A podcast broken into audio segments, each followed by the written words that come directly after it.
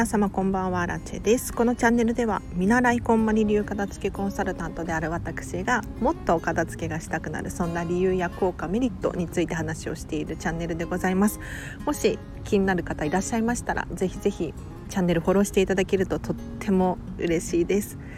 ということで、皆様本日もお疲れ様でした。ちょっと結構遅くなっちゃったんですけれど、夜の放送を始めていきたいと思います。で、今日のテーマなんですけれど、お片付けによって仕事の集中力を引き上げようというテーマで話をさせてください。で、これ仕事の集中力って言ってはいるんですが、もちろん家事だったり育児だったり趣味にも転用できると思うので、ぜひぜひ参考にしてください。で、どうして片付けによって集中力が上がるのかなんですが、まず皆さんに知っていただきたいのはですね、人ってそもそも意志力が弱い生き物なんです。でもこれも本当に私もすごく意志力が弱くって大変なんですけれど、ではどうしてお片付けをするとこの集中力が上がったりとか意志力が上がったりするのかっていうとですね、例えば身の回りに一見集中力ありそうだなとか、すごい意志力だなっていうふうに思う方いらっしゃるじゃないですか。そういう方って実際意志力が集中力が高いわけではなくって、もう結論から言うと環境が整っているから集中力が高いんですよ。これよく私が大好きなメンタリスト ダイゴ さんも YouTube の中でよくおっしゃっていますね。で、その ダイゴ さんも意志力が弱い、だから環境を整えてるっていうふうにおっしゃってます。要するに本を読むとか仕事をする作業部屋っていうのが存在していって、もう本を読む以外のものが一切何もないとなると、他に注意が向けられることって何もないので、本を読むしかないんですよ。これによって集中力を高めたり意志力を高めたりすることができているっていうふうにおっしゃっていました。で、これ私も非常によくわかるななんて思うんですね。というのも、私も片付ける前と後では全然違くって、実はこのコロナの自粛期間ごがつあたりにですね、仕事が丸々お休みになってしまったんですね。で、いっかげつはんほどお休みだったんですが、片付けが済んでいるので自分のやりたいことに没頭することができたんです。でも本当にすごくって、朝ランニングをしたりだったりとか、もう一月で多分にじゅっさつ以上本を読んだりとか、他にもブログを毎日毎日書いていたりとか、 YouTube やオンラインサロンで勉強したりとか、非常に有意義に過ごせていました。というのも、本当にですね、片付けを終えることによって終えたことによって他に何もすることがないという状況にまで持っていくことができると、意志力だったりとか集中力っていうのが上がってくるので、ぜひ皆さんもですね、集中力が上がり上げたいっていうふうに思うと思う時あるじゃないですか。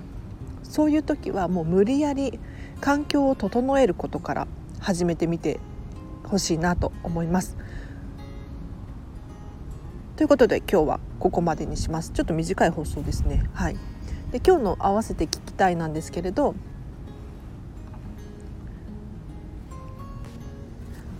今日の回に関連して効率よく仕事をしようというテーマで話をしている回があるので、ぜひぜひチェックしてください。リンク貼っときますのでチェックしてみてください。で、一体どういう回かというとですね、お片付けをすることによって仕事の効率が良くなるよなんていう話です。で、これも、えーと、家事だったりとか趣味にも転用できる話なんですが、例えばお片付けが終わっていれば物を出しやすくてしまいやすいっていう現象が起こるじゃないですか。で、どこに物をやったっけっていう風に探す手間もない。これを少しずつ積み重ねることによって仕事の効率がぐんぐぐっと上がるので、ぜひ詳しく知りたい方いたらぜひぜひチェックしてみてください。ということで本日もお聞きいただきありがとうございました。で、私も最近この GoTo トラベルキャンペーンをフルに活用していてですね、週ににかいほどホテルに泊まっているんです。で、ホテルに泊まると何がいいかって、もう本当に集中力が上がるんですよ。びっくりするくらい集中できるんです。で、要するにビジネスホテルに泊まってるんですけれど、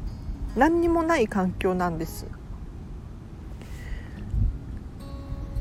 自分自身が気が散るようなものっていうのが置いていない。例えば、まあ、テレビとかはあるにはあるんですが、つけなければ気にならないですし、漫画とかなんだろうな、ゲームとか置いてあるわけではないので、自分が持ち込んだもの、例えば私は本をよち本とかパソコンをよく持ち込んでいるんですけれど、もう本を読まざるを得ないというか、パソコンで YouTube で勉強をせざるを得ないような、そんな状況なんですね。なので他に気が散るものがないので、本当に楽に集中をすることができるんです。これがね、家だったら例えばなんだろうな、洗濯物がなんとかとか、お料理がなんとかとか、お買い物がなんとかみたいなことを考えてしまうんですが、ホテルにいたらもうそういうことを考える余地がないですよね。要するにカフェとかに行って勉強に集中できるみたいなのと同じで、本当に自分自身の集中力を上げたいというふうに思うのであれば、やはり強引にでも環境を変えれる、変えるべきだななんて思います。今日はなんかよく噛みますね、はい、ちょっと疲れてるのかな、はい、金曜日なのでちょっとだらだら話をさせていただいたんですが、もしこの放送でわからないよとか、もっと詳しく聞きたいなんていうところがありましたら、ぜひコメントやレターで質問を送ってください。で、レターだとどうやら匿名でコメン、えっと、質問ができるようなので、遠慮なさらずに言っていただければなと思います。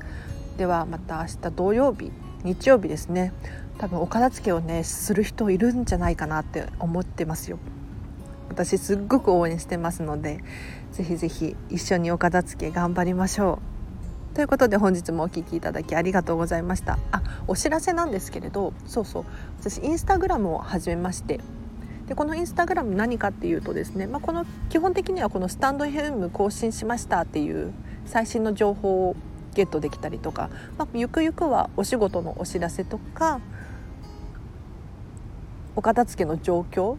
はたまた私の近況なんていうのを報告する場所になっていくんじゃないかと思います。ただまだ始めたばかりで情報少なめなんですけれど、ぜひぜひフォローしていただければと思います。こちらもリンク貼っておくので、ぜひチェックしてください。ということで本日もお聞きいただきありがとうございました。では明日土曜日ですね、ハッピーな土曜日を一緒に過ごしましょう。あらちでした。バイバイ。